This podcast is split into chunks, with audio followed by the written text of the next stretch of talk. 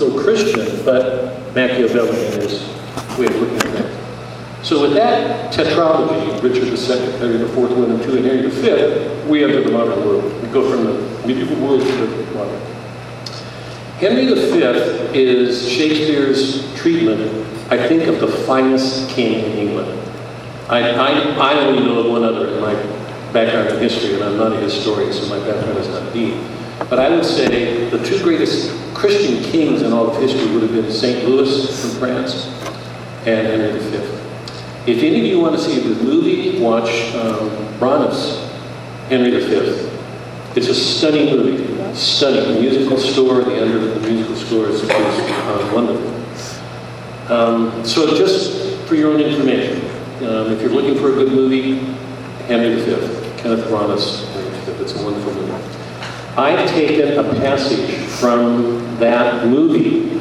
So it's not a lyric poem, but it's one of those famous passages in Henry V, um, in all of Shakespeare's works on English history.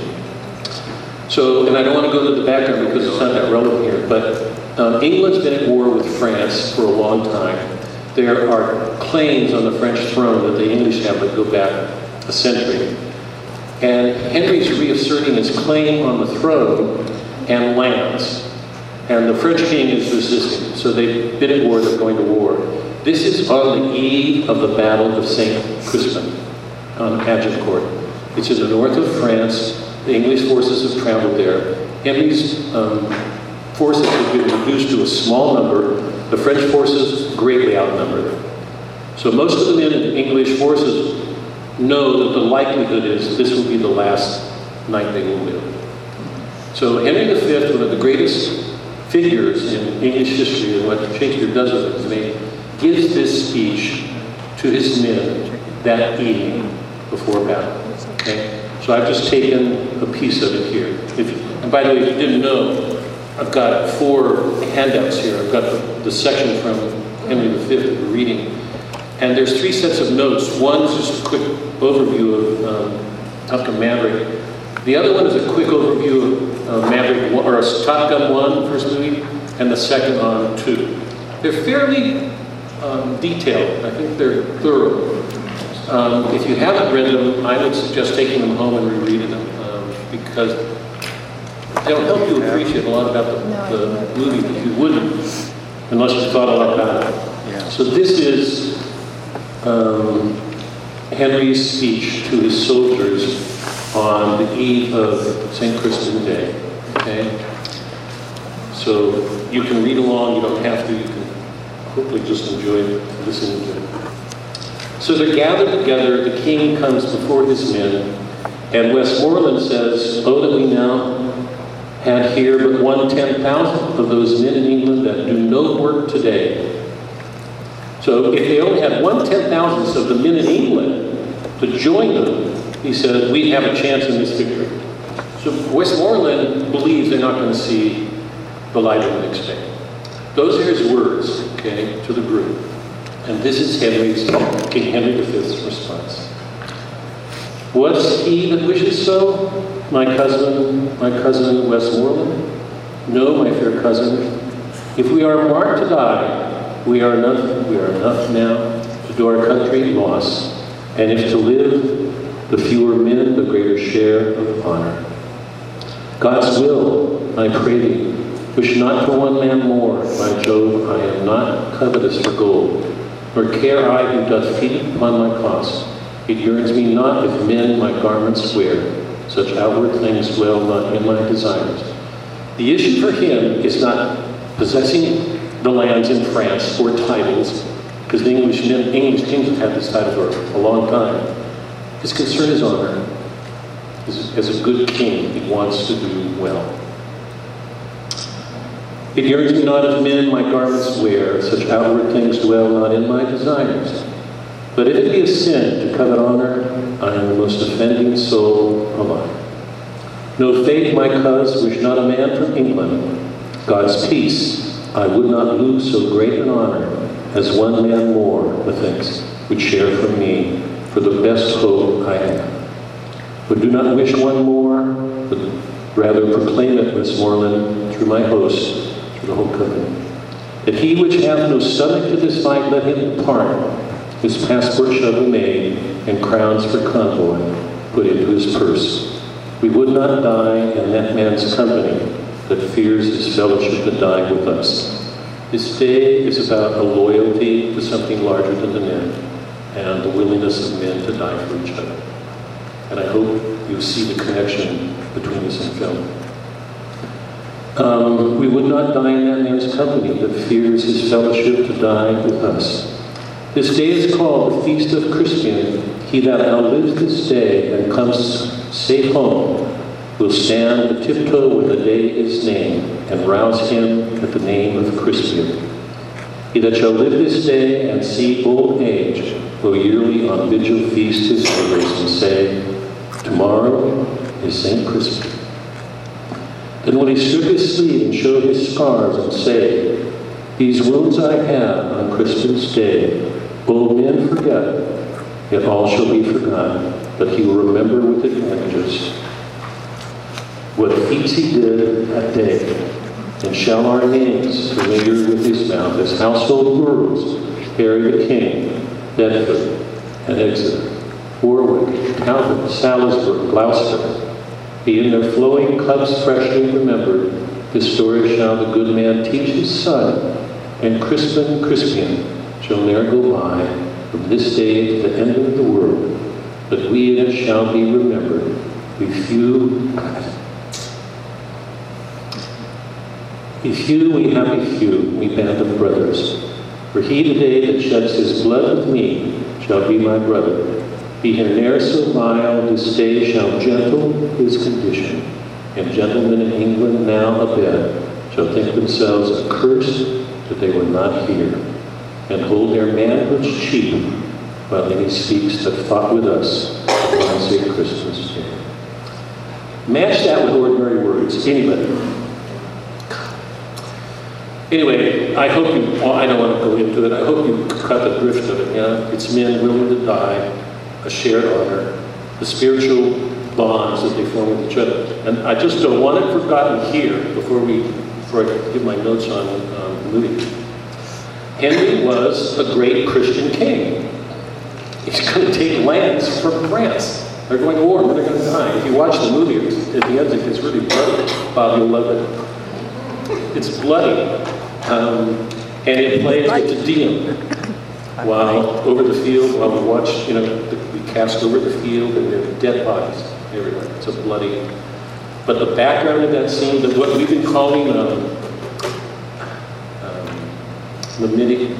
um, oh it's the private view, remember the lyric view? Um, the MIDI, uh, I can't remember the compass.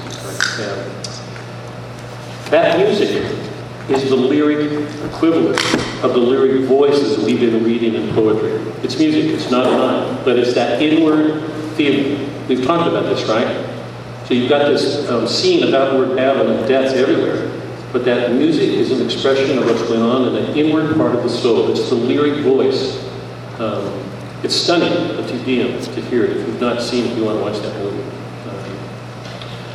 I read this because I couldn't find anything that got close to capturing what I think is the spirit in Maverick 2. Um, so let me turn to that now because I want to I want to get to the movie. We've got to we've got to um, start that. So I'm, I'm going to just do this briefly.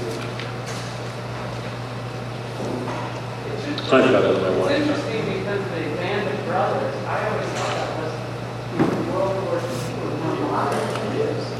I didn't know they used it. I just thought- They it, yeah, yeah, yeah. Lots of people, lots of people do. It's so famous. It's. Yeah, yeah. By the way, looking ahead, next week, you know, we start Jane Austen. This is a Penguin edition. You don't have to get this. You can use whatever you've got. But this is the one I'll be using. So just to, for the convenience of staying up on pages, you can think about this. But any edition will do. Here, I want to, I want to get, I want to get this done because I want to start the movie so you can, we can leave early. Early? let me have your attention now. These are my opening introductory remarks on, uh, remarks on, um, um, all along, what's brought us together is my claim, you know, it's a humiliating claim, I think, for most of us, that we don't read very well. We think we do, we're educated, uh, I have a doctorate, we're educated, we leave school thinking we're knowledgeable, my claim all along is that we don't read very well at all. We don't see very well. Very well. The whole purpose of the course was to see if we couldn't find Christ at work in ordinary things going on in our life. So we're not in church looking at the altar. We're not receiving the Eucharist, the actual presence. We're not surrounded by church music or, or um, sacred pictures. Michael, I'm so glad to see you. We got set up without you. Oh, Doc. That's what. Oh, okay. did you turn it? Sorry.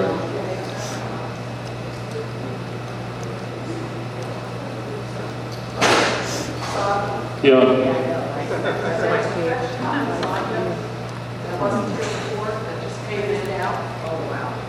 Say it again, Doc. What is it? Hot design. Uh, goodness. We know why y'all came tonight. Okay. Um, I want to offer these thoughts on the movie we're watching tonight. Um,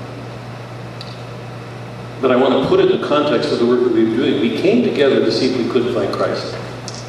Because we're so used to going to Mass and, and seeing sacred art, pictures, music, the, um, the altar, the Eucharist, the formality of the, of the Mass, its ritual, the way it breaks down.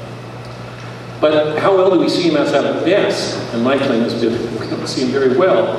So the whole purpose of this literature is to see if we couldn't find God at work in the world between Masses or during the week. So let me, let me offer you these thoughts.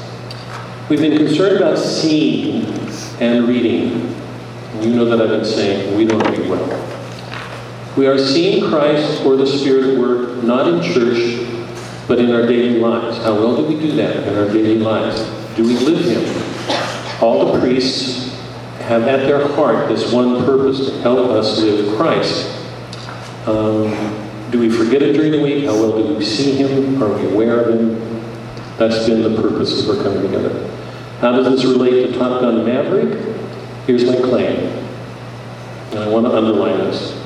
Anybody, and I'm sorry for those of you who've not seen the movie, the first Top Gun, because if you do, you'll miss part of the point of this gathering. But you'll enjoy the movie.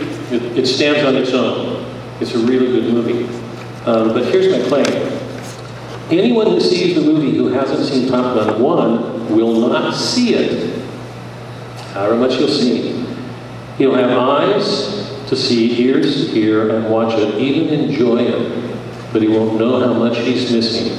There are hundreds of things going on before him that he doesn't see, and without which he won't see the fullness of meaning in the work or the greater depths of joy or delight that go along with that scene. Remember, the ultimate end of man is to see God, yeah? The beatific vision.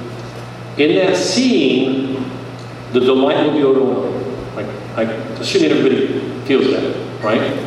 To see unapproachable light, to actually see the face of God and feel overwhelmed by that joy. So pleasure follows seeing. If we see something good, we take delight in it. Yeah, that's natural for us. Um, he won't know how much he's missing. There are hundreds of things going on before him that he doesn't see, and without which he won't see the fullness of meaning in the word or the greater depths of joy, the delight, the pleasure that go along with that scene. People are leaving the church. The numbers of nuns are increasing. Why? There's something wrong with the way we're seeing.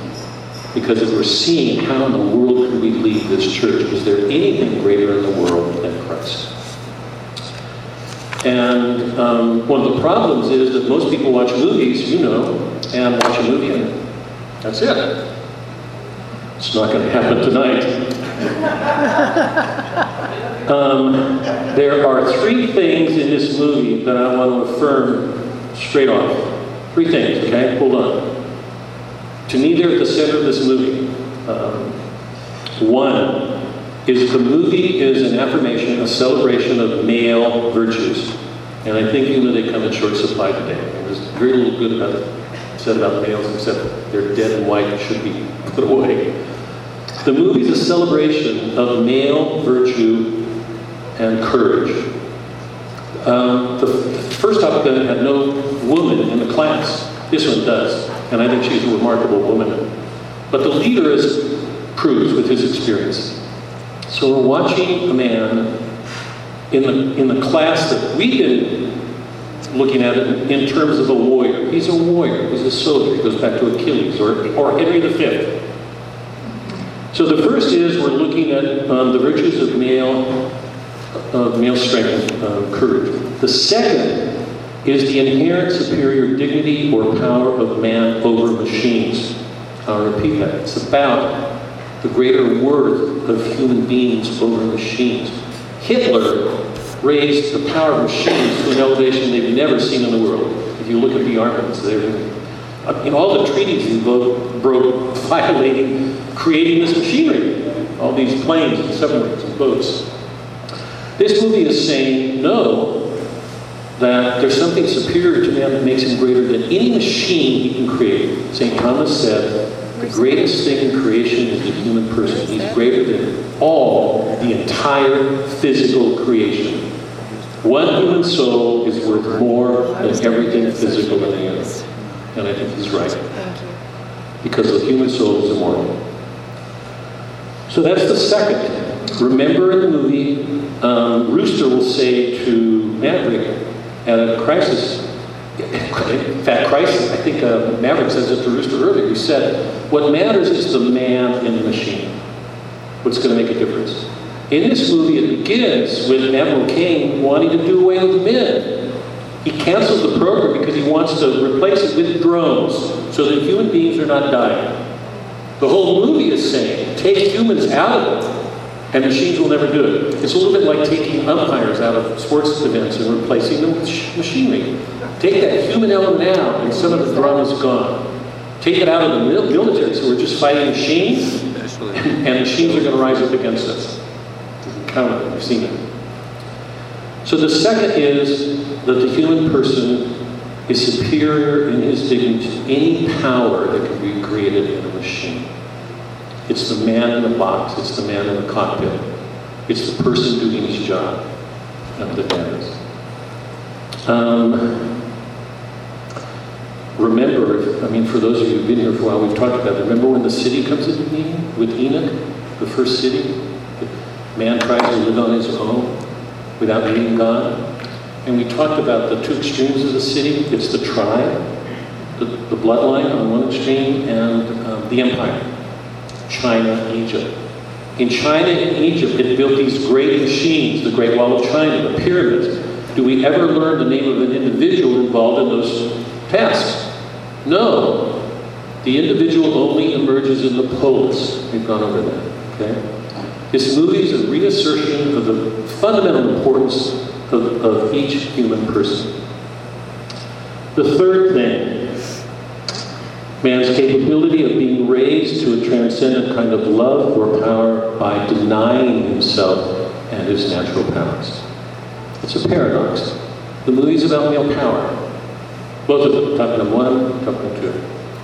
But if you look at the center of the movie, you'll find that one of the hidden I'm going to say intuitions at the center of the, the movie, is um, man's capacity to put himself away for others, to self-efface, to deny himself.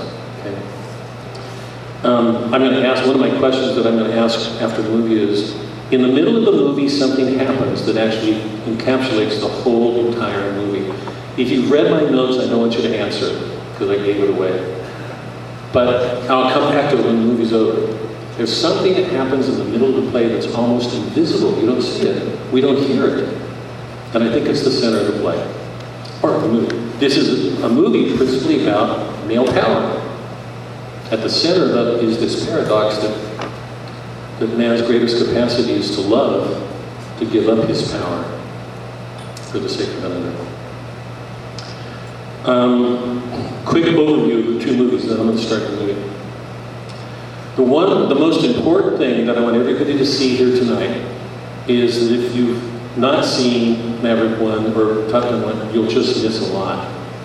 Because Maverick Top Gun takes almost every scene in that first movie and transposes it, transfigures it, changes it, okay? Turns it on its head. So here's the fundamental difference between the two movies. If you watch the two, you know the, the defining spirit of Top Gun 1 is male egotism. Male ego. The ability of a man to be better than other people. So if you watch the movie, you know that Maverick and Goose, the opening scene shows them showboating, how cool they are. Man does this maneuver where he turns upside down his chest and gives the finger to the Russian underneath him and takes a picture of it. So the opening scene of Top Gun 1 is a maneuver but showboating. Top Gun 2 takes the Top Gun 2 is going to take every one of the scenes in Maverick in the opening and transform it. So to see the real meaning of the first third of the movie depends on your having seen Top Gun 1. Okay? First scene in, in Top Gun is cool maneuvering. The first scene, Maverick for himself, showing off how cool he is. And the two of them making fun when they have the first briefing with the woman. Top Gun 2, it's a maneuver. They're going to have the um, Admiral Cain's going to shut the program down, and Maverick has to go out into that jet and reach Mach. They're supposed to reach Mach 9, but he wants to go to Mach 10 to prove to the Admiral who wants to close the program down that they can achieve Mach 10. He gets in that machine and he does it. So he does something no other human being has ever done. Why did he do it? To showboat? He's trying to save a program. Top Gun 1, he's being cool for himself. So one of the major themes of the movie is thresholds of man meeting his thresholds and going beyond them. What motivates him in the first one is his own ego. He wants to show how cool he is. In the second, he wants to save a program. In the first movie, following his coolness, we're at a bar the next night, I think. He's this attractive woman and keeps making plays on her. She keeps butting in. He goes, she, he won't be put off. She goes into the ladies' room and he follows her. So he's breaking, breaking another boundary, threshold. He's going in the ladies' room. He thinks he's being cool, and she won't be able to resist him. She puts him off again. Second scene in a bar.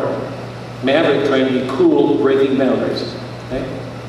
Maverick 2, second scene in a bar.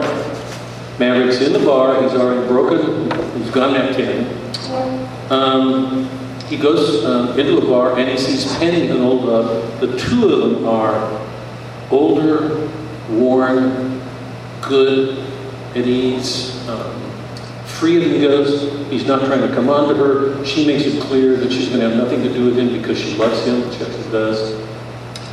And she does something to get him to pay for drinks. He, he says something, she uses it to get him to pay for drinks. And when he doesn't have the money, she rings the bell. And what's been going on in the background is the new recruits come in and Maverick watches these new, he's at the bar, he watches these new recruits come in, and one of them is exactly like him in Top Gun 1. Do you remember who that was? Can you, you?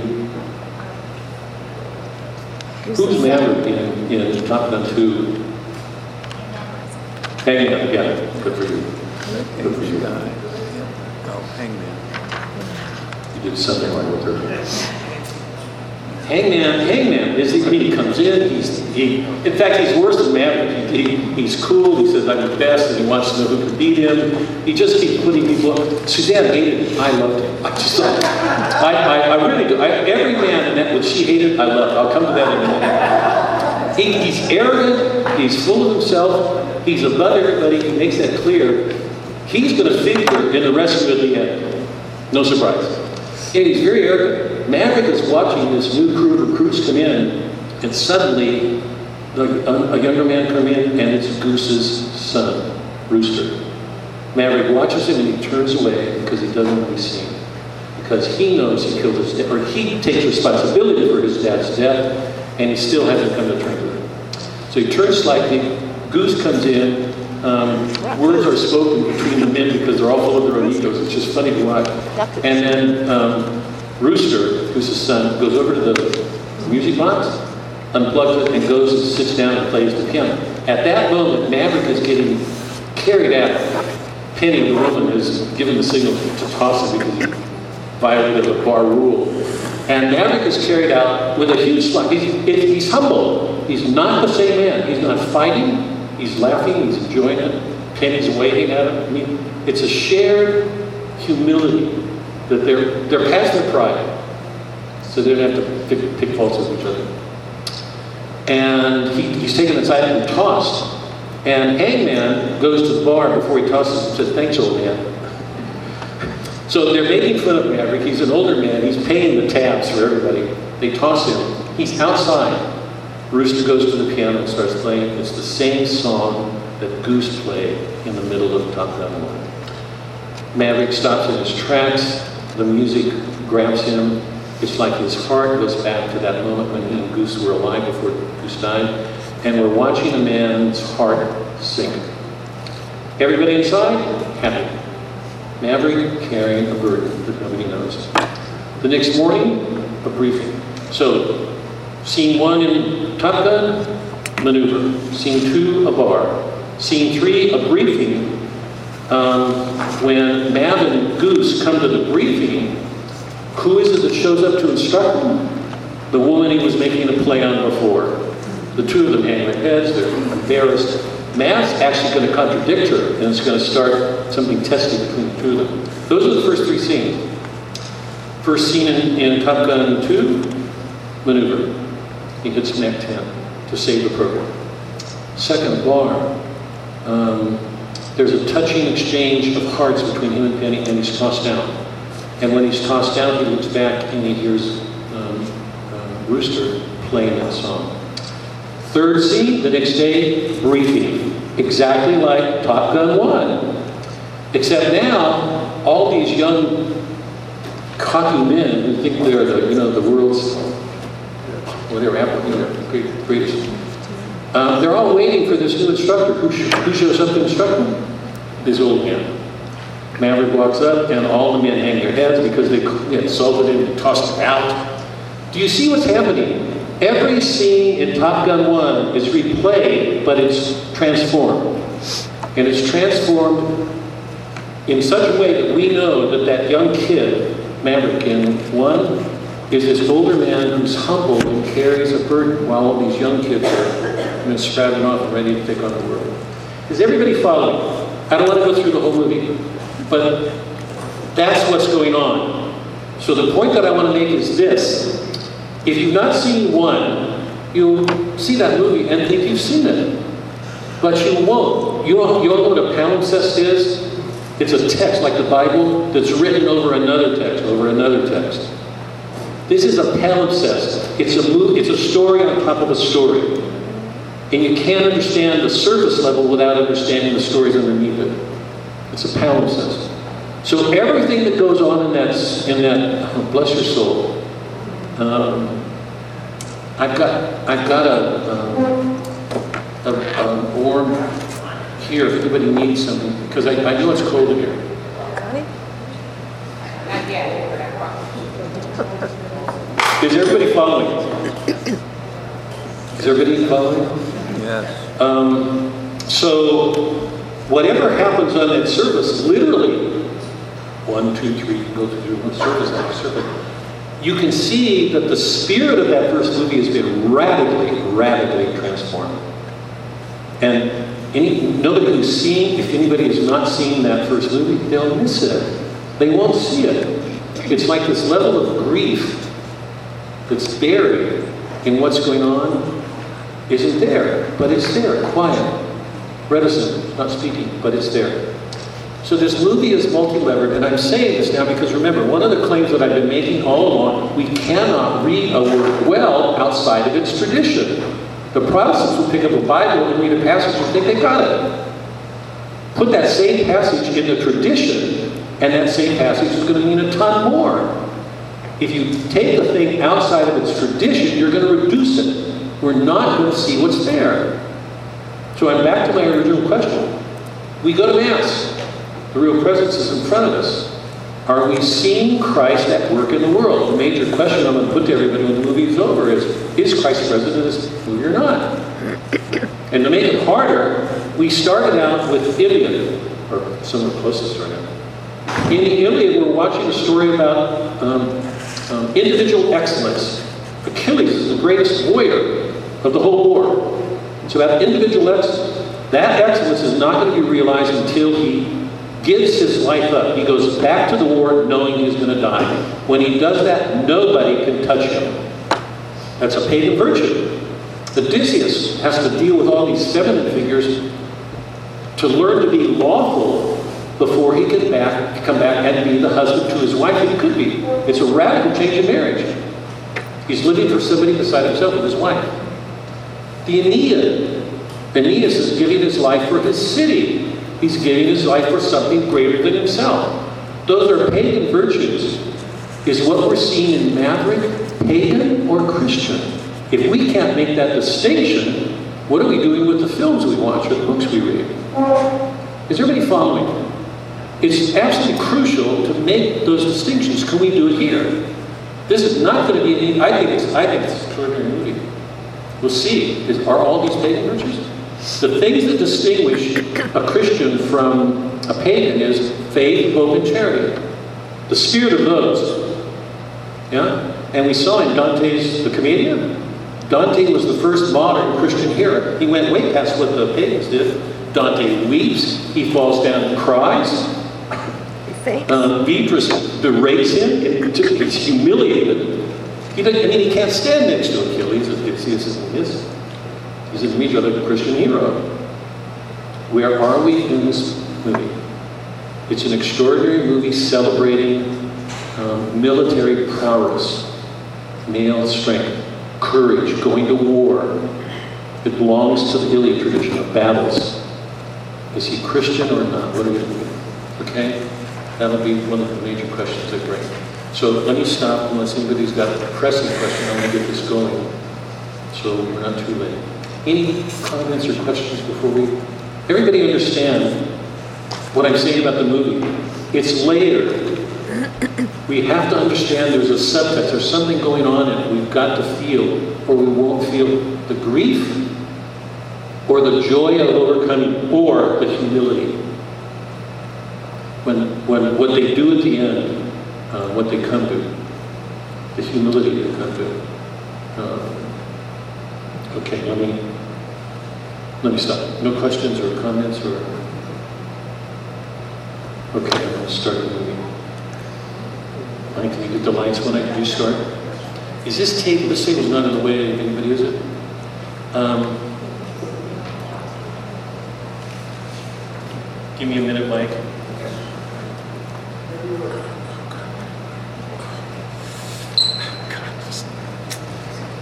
You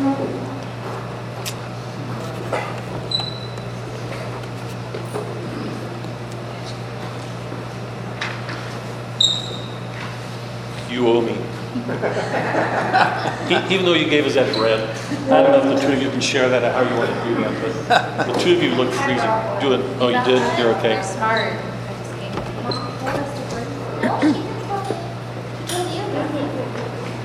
You okay? Go ahead. Okay. If this works. Oh, that would be bad. That would be bad if it didn't. Good. Right. Oh, well, you- yeah. Oops. We could go to our house. I was gonna say, we'd all adjourn to house, to a house and watch it there. Whoa. Wait. Mike, wait one second, can you? Mike, wait one second. Doc here, can you turn the hallway light on back there? It's discreet and.